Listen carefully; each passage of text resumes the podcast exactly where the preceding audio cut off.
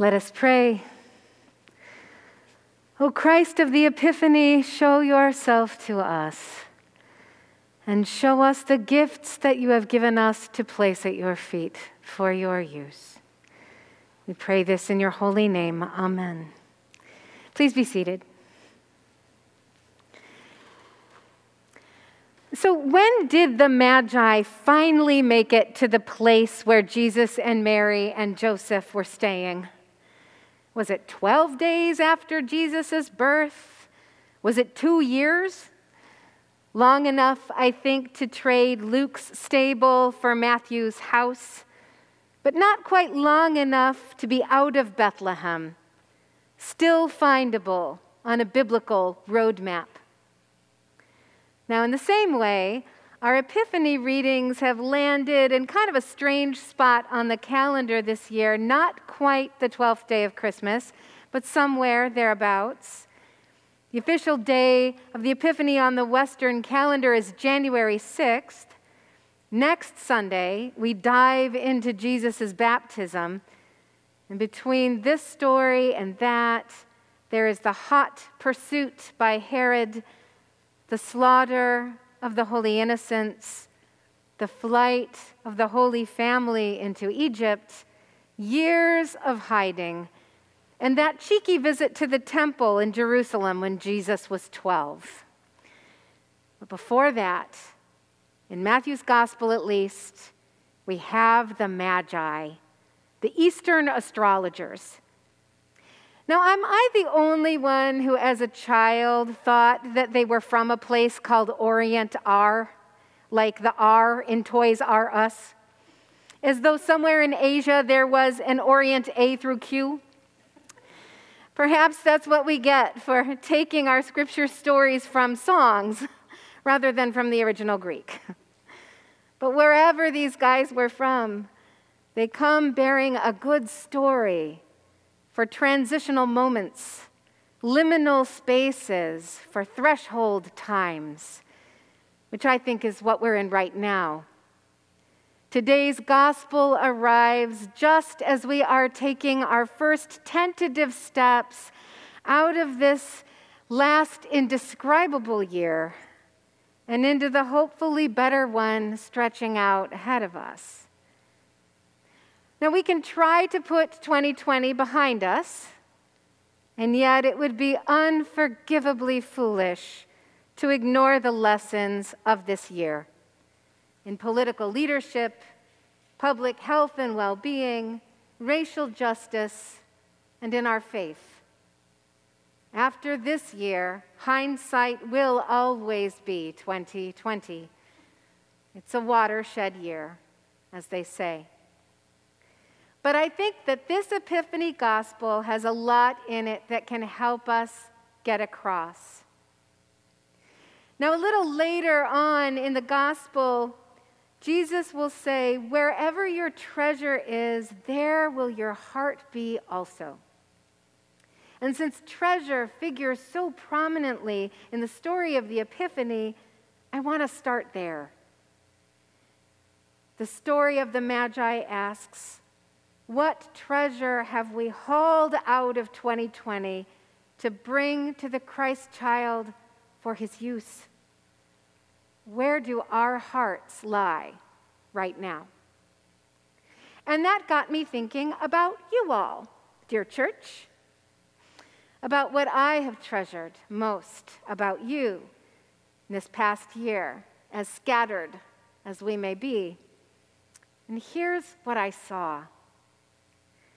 I saw your compassion for others in this time of pandemic. A 100th birthday party in a downpour. Weekly collections of home baked goods and 300 pies at Thanksgiving.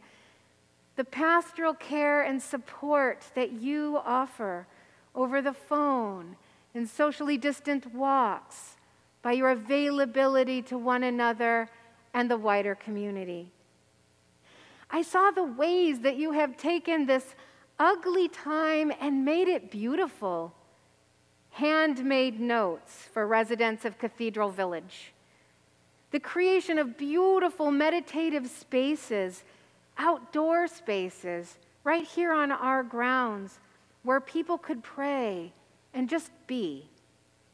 And the decorating and painting of rooms in Hillary House so a family could live there while they attended to their hospitalized infants at CHOP. Your willingness to set candles adrift in a pond at Pastorius Park to welcome the light of Christ. I saw all the in person encounters that you set aside so that others could be safe.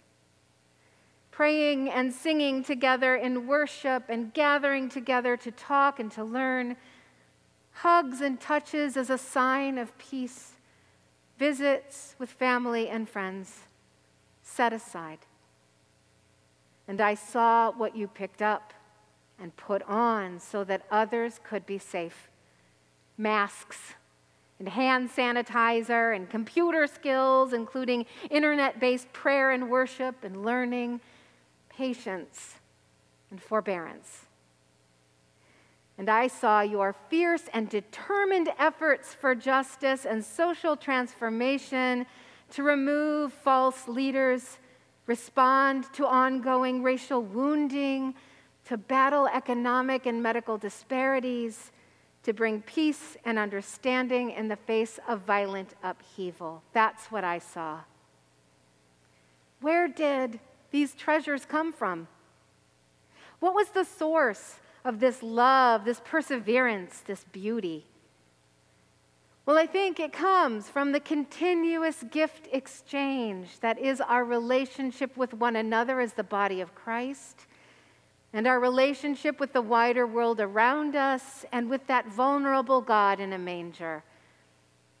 And in this, I'm reminded less of the majestic offerings of the Magi's casks than more of a white elephant sale or white elephant exchange, like my in laws prefer. Gifts repurposed, recrafted, cunningly packaged with good humor and sly wit a $20 bill tucked among the lottery tickets, or a gift card taped to the scented candles. Yet we can also take a page from the Magi's book, from the gifts that they brought to the Holy Family. Now, our retellings can make them spiritually symbolic and rather strange. Gold for a king, incense for a god, burial perfume for one who would be hurriedly entombed after his execution. That's what you hear if you sing all the verses of We Three Kings of Orient are.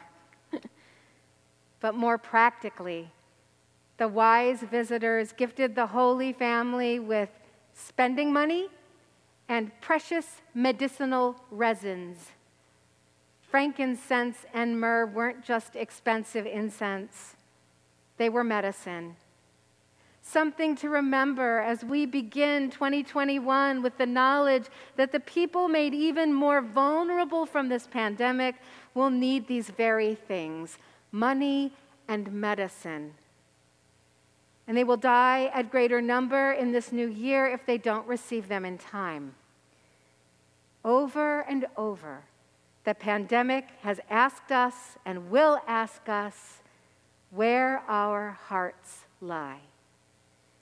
And how will we use the gifts of our power as disciples of Jesus and citizens of a democracy? Now, another bit of wisdom from the Epiphany story is what it says about following. There are choices to be made, the story says. We can follow the signs that reveal the presence of Christ, or we can choose to ignore them. We can follow the path of Herod and Caesar, or we can leave by another route. We can follow the dreams that speak to us about our deepest desires for God and for the well being of God's world, or we can dismiss them as impractical and foolish. Whom will we follow this year? If it's Jesus, what are we willing to set down and what are we willing to pick up? in order to be his disciples. Because following that baby into adulthood will require us to invest our treasure in very practical and world changing things, to heal systems that have been years in the breaking, to bring good news of safety and health and economic stability to vulnerable people. Following Jesus and living into the covenant to be God's people is not simply a spiritual practice but a political, a political, economic, and moral one as well. Finally, the Epiphany story hides a parable about the cost of discipleship. It reminds me of this story from John Shea. A king had two servants. One was very obedient and did whatever he was told, no matter how unpleasant. The other had a tendency towards insubordination and disagreed with the king one too many times. So the disobedient servant was fired, stripped of his privileges, cast into the streets to fend for himself. He was lucky to get away with his life. Years later, the first servant got to thinking about his foolish colleague, whatever had become of him. He made some inquiries and sought him out, and finally found him living in a crude hut under very reduced circumstances, eating a bowl of thin soup. The obedient servant was filled with scorn. If you had learned to obey the king, you would not have to eat thin soup, he said. At which the former servant lifted his head, looked the man in the eye, and said, if you had learned to eat thin soup, you would not have to obey the king. Or as Matthew would put it, wherever your treasure is, there your heart lies. May our hearts know the joy, the strength, and the grace of our Lord Jesus Christ in this new year. Amen.